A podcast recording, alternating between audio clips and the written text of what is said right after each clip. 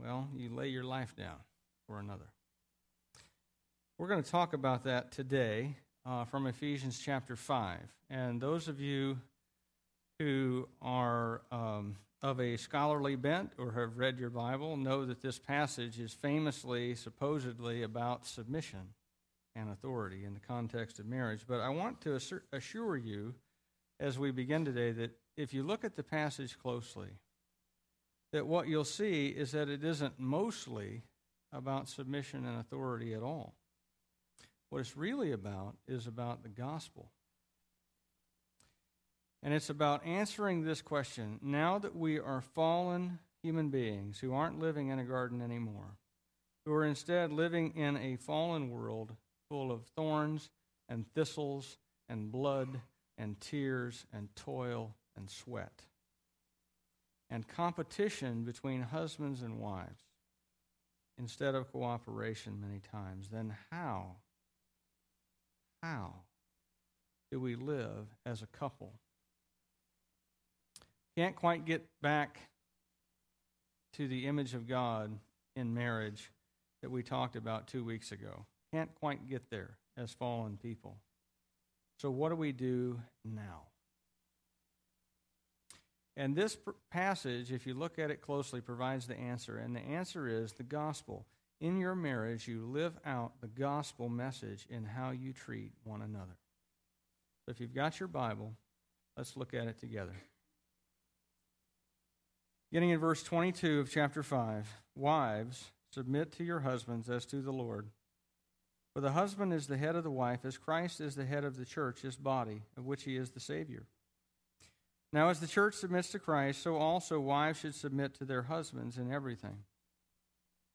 Husbands, love your wives, just as Christ loved the church and gave himself up for her, to make her holy, cleansing her by the washing with water through the word, and present her to himself as a radiant church without stain or wrinkle or any other blemish, but holy and blameless. In this same way, husbands ought to love their wives as their own bodies. He who loves his wife loves himself. After all, no one ever hated his own body, but feeds it and cares for it, just as Christ does the church, for we are members of his body. For this reason, a man will leave his father and mother and be united to his wife, and the two will become one flesh. This is a profound mystery, but I am talking about Christ and the church. However, each one of you must also love his wife as he loves himself, and the wife must respect her husband. Now, Paul begins his instructions here by talking to the ladies, and so that's what I'll do. But remember, uh, ladies and gentlemen, as with other portions of Scripture, I'll just give you a warning on this.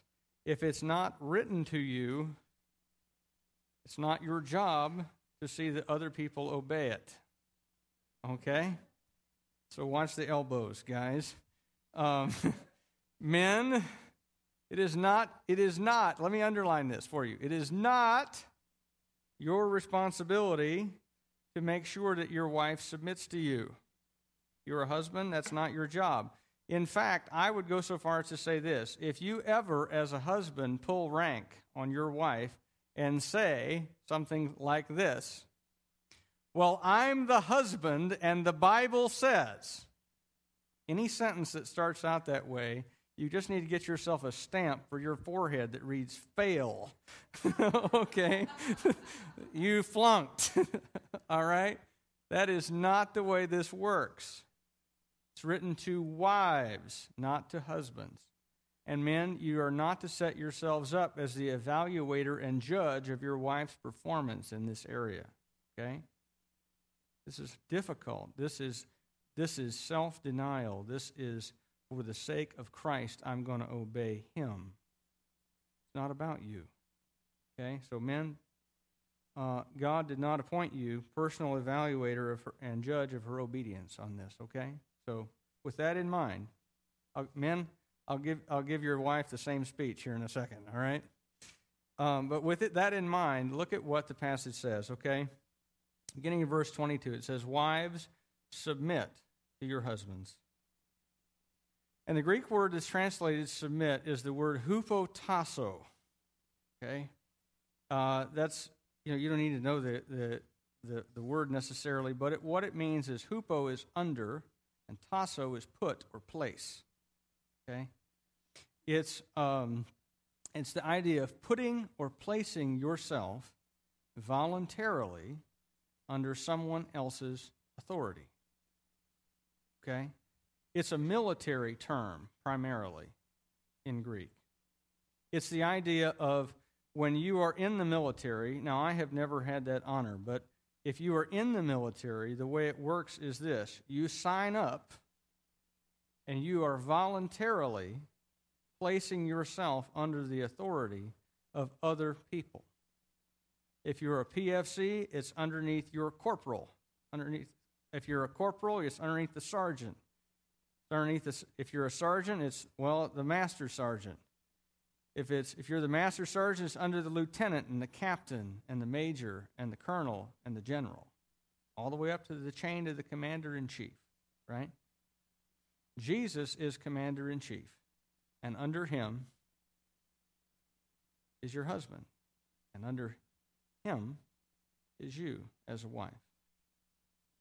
Um, but you are voluntarily entering into this arrangement. When you make your vow, you are placing yourself under the authority of God, first of all, and then underneath your husband's authority. Uh, and he gives a reason for that. He says, For, and you can just, if you want to translate that word another way there in verse 23, because the husband is the head of the wife, as Christ is head of the church, his body, of which he is the Savior. Now, look at this. Look at this carefully. Look at how Paul ties submission to the gospel.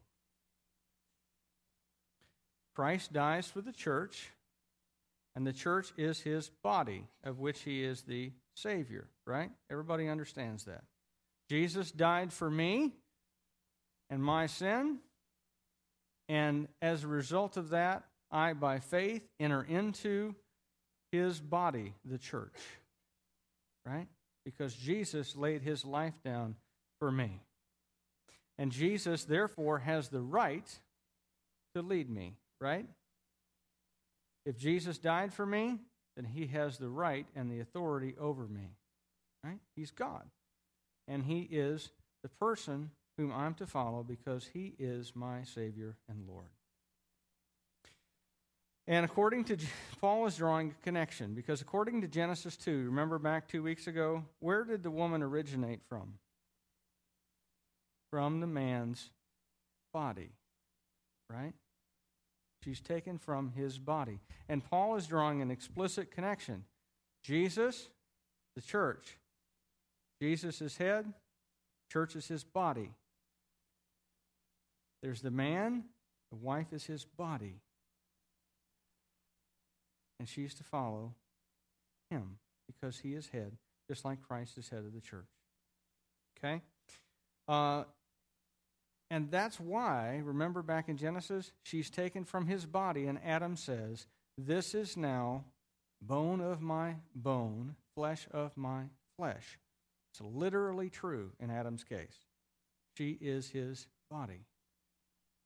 And Paul is trying in a post fall world to redeem marriage back to what it's supposed to be in the garden. And to do this, you've got to have the marriage relationship imitate not Adam and Eve, because Adam and Eve fell. They're not, they can't be an effective pattern anymore. But now Paul says, well, let's come up with a better pattern Christ in the church. Remember that in, in the fall, in the curse, you have your desire will be for your husband, but he will rule over, dominate you. This is not a continuation of the curse, in other words. This is a redemption of the curse. And Paul is giving us a better pattern for relationship than, than Adam and Eve, Christ and the church. He says, You follow Christ. So the wife follows her husband because he is the loving leader, and she, in a sense, is his body, just like the church is the, is the body of Christ and follows its loving leader, Jesus. Okay? So, bottom line, ladies, when you get married, what you are doing is committing before God to placing yourself under, the, under your husband's leadership, just like a colonel follows his general. Okay? And I know for a lot of you, I'm just going to say this. I know for a lot of you, the idea of doing this is possibly the most self destructive thing you can possibly imagine. Because it means, you think, trusting your husband even though he may not lead you well. Now, having been a husband now for 14 years, I can assure you that that is true. He might not. Okay? I have not always led my wife or family well. Talk to Karen, she can give you specifics. All right? all right? Um, and if you have been married longer than five minutes, you know this as a wife. But what if my husband doesn't lead well? He might not. Now, I am striving as best I can to follow Christ and to, and to carry out my responsibility before the Lord in my home with my wife and family as best I can. But even then, I'm not a perfect leader. Okay? But let me say this that apart from highly, highly, highly abnormal situations, this is exactly what God is asking you, ladies, to do is to follow your husband even if you don't agree with the decision he's making. Now, are there exceptions? Sure, there are. My, my husband wants me to become a drug dealer with him. Okay? Don't do that. All right? My husband wants me to cheat on our taxes with him. Don't do that. Okay? But within the realm of normal, this is what God is asking of you. And that doesn't mean that you can't ever offer your opinion. It doesn't mean that you can't disagree. But what it does mean is this is that after all has been said, then you do what, what the scripture says, which is this to step back and say, you know what? You make the call, honey. It is not I who answer to God. Okay? And there is a great, and I've talked to Karen about this. I'm like, how does this work out practically, honey? She goes, well, I do that. And then I, then I say this, you know what? It's your responsibility. It's on you. And she says, it's a tremendously freeing thing. That I don't have to trust you, I trust God. And ultimately, that's what it's about. Do you trust God enough to do this? It's not about whether you trust this man. I'll assure you, no matter who he is, he is going to disappoint you. He's going to lead you wrong sometimes. It's not going to be a perfect scenario. But do you trust God to lead your husband and to lead your family? If you are both followers of Jesus, this is somewhat easier. But even if you're not, God is still capable of getting to that man. Amen? The God who can part the oceans, who can hang the stars on nothingness, can get to your husband if he needs to. All right? Are you going to trust God enough to obey him and live out the gospel? Because this is really what this is, is living out the gospel. Jesus died for me and laid his life down for me, and he has the right to tell me how I am to operate. Because he redeemed me and bought me. And he asks me to lay my life down for him in this kind of a way by following my husband's lead. Now, ladies, last thing before I, this is you guys get you guys get the short section, okay? We're going to beat on the men a bunch. All right. All right. Uh, but before I move on to exhorting your husbands to obey, let me give you the same admonition I gave them that you are not, are, are not in view in the next several verses. And God did not set you as evaluator and judge over his performance as a leader. Okay? What a lot of us want to do is this we want to take the portion of the scripture that's not written to us and say this Well, I would be a better follower if you were a better leader. Oh, yeah? Well, I would be a better leader if you were a better follower. So there. Okay? And where you are is not at the gospel, but back at Genesis 3. Your desire will be for your husband, and he will rule over you. You're not either one of you obeying God in that circumstance. Okay? Each person plays their role.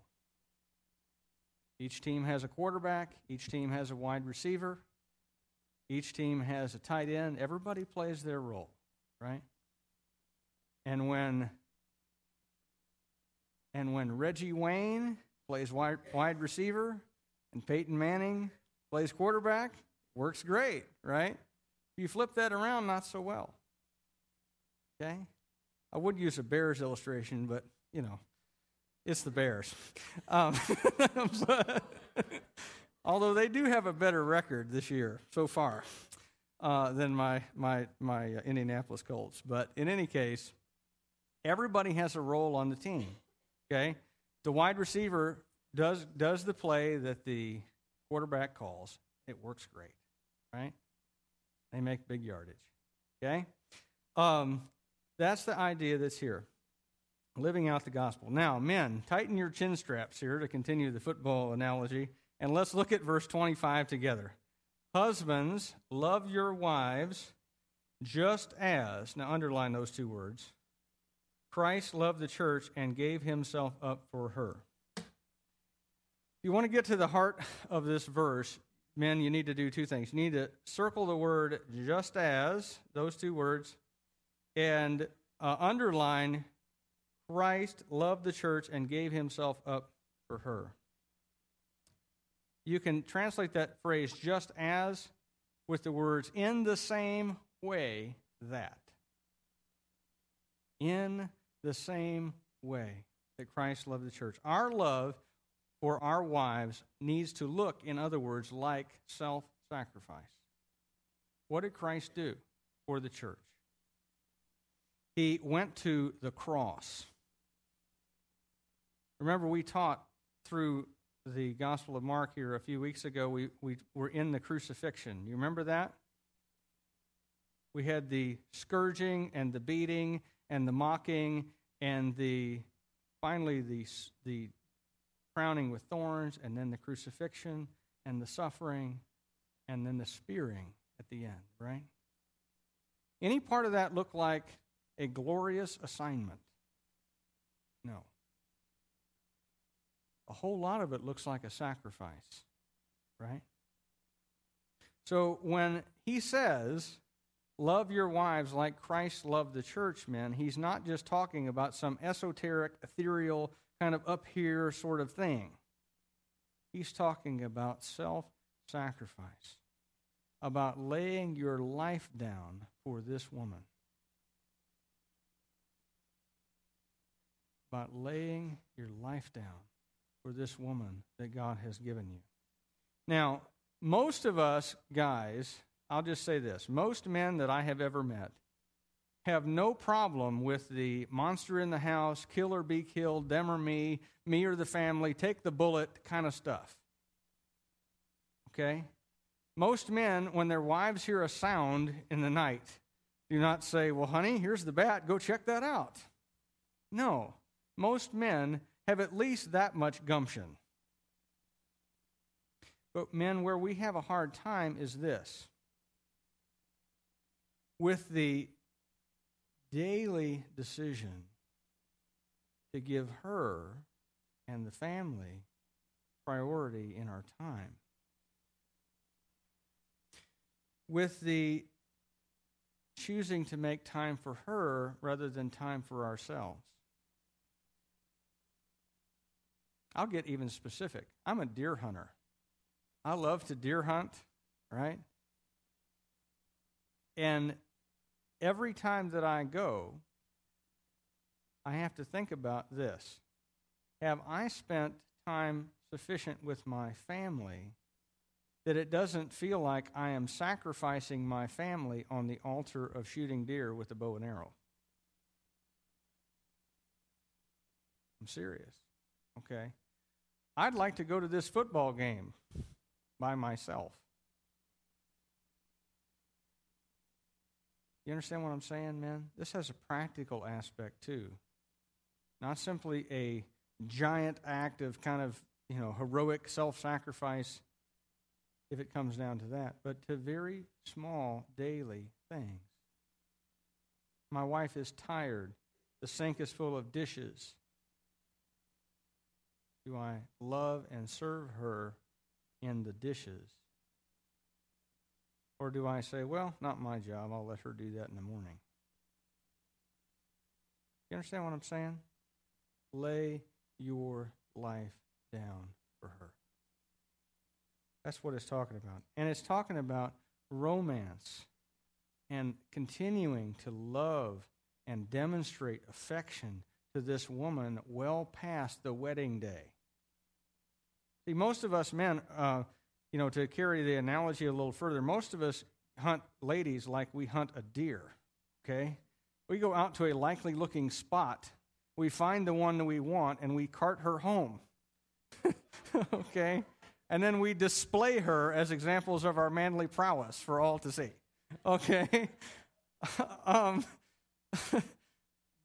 guys, you can't do that, okay? You can't the, the goal is not the wedding, the goal is the marriage. And that you continue to sacrifice for this person through your entire life. So that it's, it's not just your responsibility as a husband doesn't end with the saying of your vows, it ends with your death when you leave her your life insurance policy and the ability to marry a younger man. okay? Um, do you understand what I'm saying? It's a daily self sacrifice decision to put her needs ahead of yours. Most of us have that, that backwards, and we think that we are first on the priority list and then the family, and then, the, then our wife. But that's backwards. Okay? Lay your life down for your wives. Now, Paul carries this out a little further. Verse 26. Uh, that Jesus did this for the church to make her holy, cleansing her by the washing with water through the word, and to present her to himself as a radiant church without stain or wrinkle or any other blemish, but holy and blameless. Um, Paul says that Jesus made this sacrifice for the church to make her holy, to sanctify her to make us, his people, his body, holy and completely blameless. Um, now, I don't think, by the way, guys, that Paul is teaching that somehow men are to sanctify and make holy their wives. It's not what it's saying. What it is saying here is that Paul is, I think Paul is drawing a parallel between human marriage and Jesus and the church, okay? Um, in the ancient world, before a woman got married, what she did was she took a ritual bath and she wore her best clothes. Now, any of you ladies who are getting married, still a good idea. You ought to clean up, all right? Wear something nice, smell good, okay? But there's a ritual bath that you took before you entered into this covenant with this man, right? Now, as believers in Jesus Christ, as we enter into covenant with him, what do we do? We take a ritual bath called baptism, right? Because and it's a symbol of the covenant that we are entering into that we are declaring that we are going to follow and love and serve Jesus with all of our heart and life, right? And that Jesus lays his life down so that his bride, the church, is willing to make that kind of a sacrifice for him. Hear what I'm saying? Okay? Men, you lay your life down to be worthy of what your wife is doing by entering into covenant with you. Okay? Um, don't have the, the symbolism of the wedding gown, in other words, and all of that, all of the purity that that symbolizes, be simply symbol. You sacrifice for her. Um, no man wants an impure bride, and neither does Jesus, right? Um, now, let's move on here to verse 28 down to verse 30. In the same way, husbands ought to love their wives as their own body. He who loves his wife loves himself. After all, no one ever hated his own body, but feeds it and cares for it, just as Christ does the church, for we are members of his body.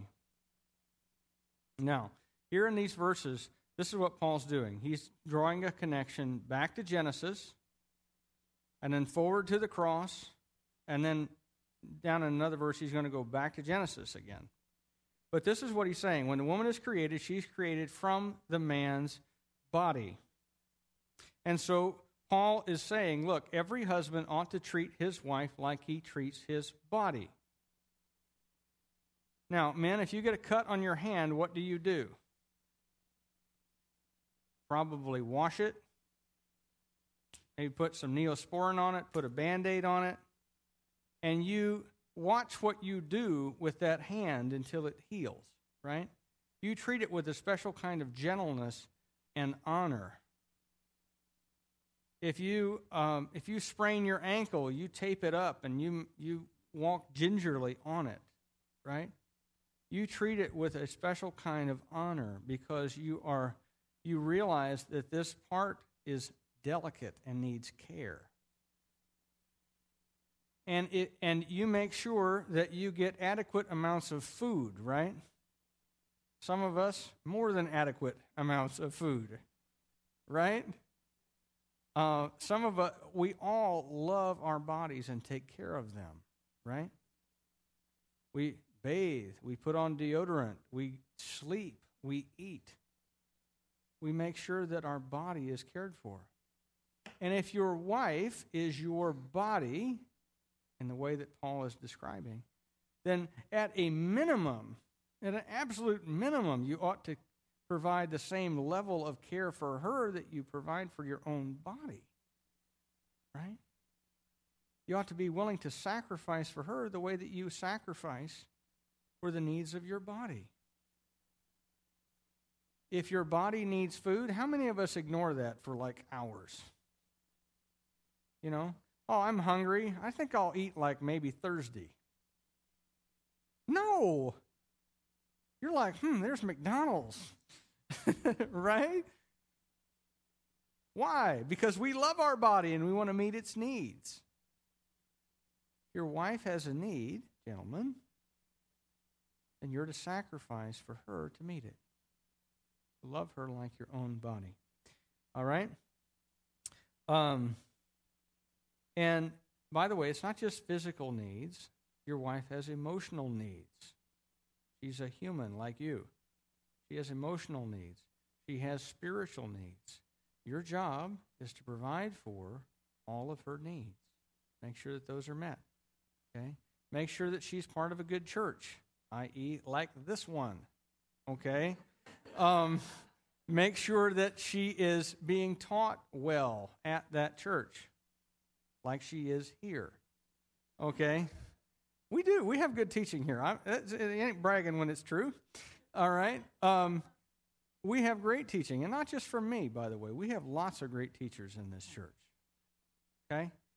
Uh, make sure that when she needs to talk, that you listen with your face. Turn and look and hear.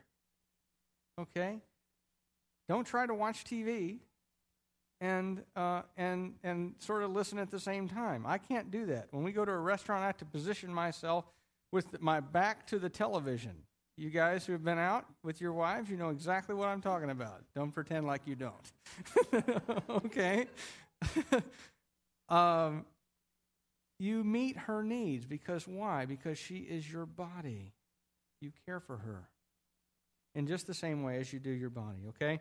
And then um, uh, in verse 32, uh, he's going to remind us look, um, I mean, I'm sorry, back in 23, Paul says, look, Jesus and the church, Jesus is the head, the woman is the body. You're the head, so who's the body? She is. Care for her because she's your body. All right, now, verse 31. Let's look at this. For this reason a man will leave his father and mother and be united to his wife, and the two will become one flesh. He's gone from Genesis, she's part of your body, to Jesus, just as Christ just as Christ does the church. Now verse 31. For this reason a man will leave his father and mother. We're back to Genesis again. He's saying, look here. We can't quite get back all the way to Genesis. We're coming through the cross back to Genesis. And he's calling us back to what was originally supposed to be. You're to be united to your wife. You're to have a unique and special unity between the two of you. You leave your father and your mother's house and you form a new family. And you are to be one flesh together. You're to have the same kind of oneness and unity and love for one another as exists within God Himself. How do you get there? By imitating Christ and the church. Now, and, and I want to look here, last, last part of this here. In a post fall world, this is as good as we get. You look at Jesus and the church, and you follow that pattern. And just as Jesus died on the cross for the church, so the man lays his life down, and the uh, woman follows, just as the church follows Christ. Okay? Uh, look at verses 32 and 33. This is a profound mystery, but I'm talking about Christ and the church. Now, this is a little jarring. If you're reading along here, you know, he's talking all about husbands and wives and marriage and whatever, and he goes, and this is a profound mystery, but I'm talking about Christ and the church. What? What are you talking about, Paul? And here's what he's saying. A lot of people want to say, well, this is an analogy. And see, See, Christ in the church and that relationship is like a human marriage. It's not what Paul's saying. What Paul is saying is the opposite of that that a marriage is like Christ in the church. That the higher thing, the pattern, is Jesus and the church. And of that, marriage is only a reflection and an imitation. If you want to understand this passage, that is the center of it. He is saying, look here.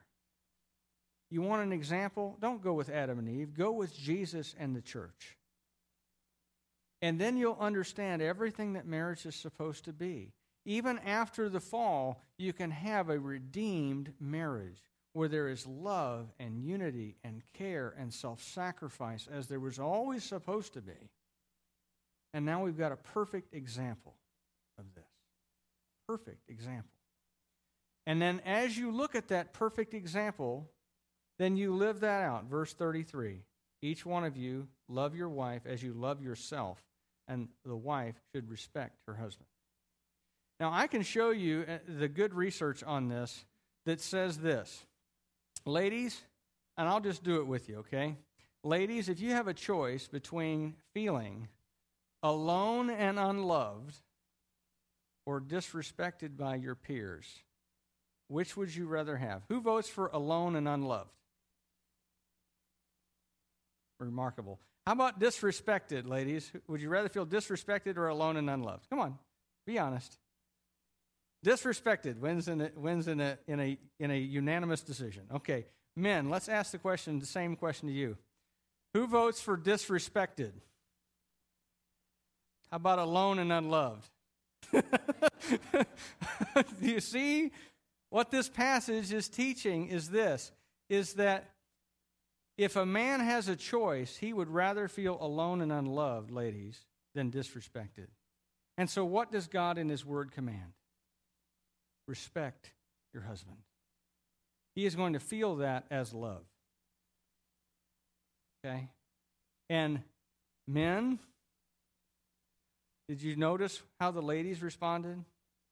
Given a choice between alone and unloved and disrespected, they're going to go with disrespected every time as long as they get to feel not alone and totally loved.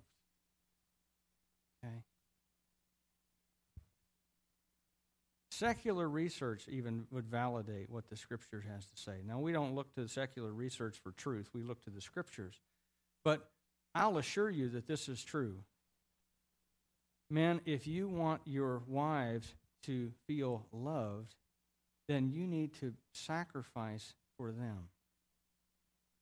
I'll explain to you in a word how your wife feels loved. You ready? Write this down. Four letters. T I M E. okay. Write this down. I'm serious. Write it down. Get a pen, write it down. My wife spells love T I M E, time. If you will sacrifice time to be with her, to listen to her, to be involved in what she's interested in, she will feel very loved and treasured. Okay? Ladies, write this down. Don't see enough pens. All right, write this down. How does your, my husband spell love? R E S P E C T. Sing it with Aretha. Okay. All right. In fact, that song that Aretha sings was written by a man. Okay. Written by a man. Each one of you respect your husband, love your wife like you love yourself. Okay? Um, this is right here the way to redeem your marriage from the effects of the curse. You're a team, you play your role. And you play your role in imitation of the gospel. That just as Christ shed his blood for the church, and so she follows him. Husbands, sacrifice. Shed your blood if necessary for your wife and she will follow you. A gospel centered marriage redeems marriage from the curse and puts it the way it ought to be. All right? Um, I wonder how this text applies. Ladies, follow your husband's leadership. Stop going to war with him over decisions. Be willing to trust God even if you don't trust Him. Trust God. Because that's really the root issue. Do you trust God enough to be able to follow His plan for your life? Even though the man you married isn't perfect, even though he won't always make perfect decisions, the answer to the question, do I trust God enough to follow this man that he gave me as a husband, needs to be yes. Okay? Apart from, again, severely abnormal situations. If you think that you have one, come see me. We'll talk. All right? But apart from that, do I trust God enough to follow His plan for my life? Because this is it. His word has not changed. All right? Some of you ladies, by the way, I have watched you, and you are wonderful about this. Okay? You embody the principle that's there in Titus 2 about late, older women teach the younger women how to love your husband. You're great at this, okay? So, no, not everybody needs to feel guilty on this, not even most everybody, okay? But this is what the scripture says. And if you're a single woman, before you say I do, you better ask yourself this question Can I see myself following this man? down whatever road he's going to lead me? And if the answer to that question is no, then at a very minimum, you need to wait on the saying I do. Because far better, I'll assure you of this, far better to be single and lonely than married and frustrated. Okay? Now, men, love your wives like you love yourself. Don't speak harshly to them. Don't intimidate them or try to pull rank or try to spiritualize your authoritarian tendencies. And to say, well, God says, lead them with love, pursue them, romance them like you did back when to get them to marry you. Don't put yourself at the forefront of all your thinking and decisions. Sacrifice. Trust God. Here's one for you. Trust God to change her. instead of you being worried about all the ways she needs to change. Trust God to be the whole, to to be through the Holy Spirit present in her heart and life the force of change. Sacrifice for the good of your wife and so redeem your marriage from the effects of the curse. If everybody plays according to this, it can be a sweet match. And you can last 60, 70, 80 years or longer if the Lord tarries and you're healthy. This is the way that we redeem our marriages. We live out the gospel in them. Men acting like Jesus and women acting like the church. Who can argue with that? Amen? Let's pray.